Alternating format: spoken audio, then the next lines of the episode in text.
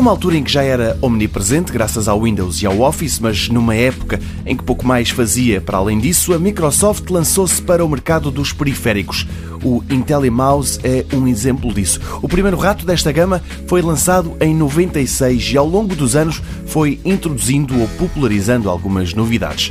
É o caso, por exemplo, da roda giratória entre os dois botões ou o sensor óptico, que levou ao fim dos ratos com bola.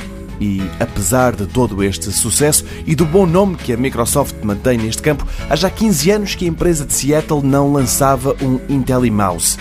A ausência que se mantinha desde 2003 terminou ontem. O novo IntelliMouse Classic é uma atualização do Explorer 3.0, lançado há 15 anos. O tamanho e a forma são os mesmos. O que há de novo, diz a Microsoft, são uma série de componentes no seu interior. A companhia diz que toda a mecânica foi renovada de forma a proporcionar um desempenho de excelência.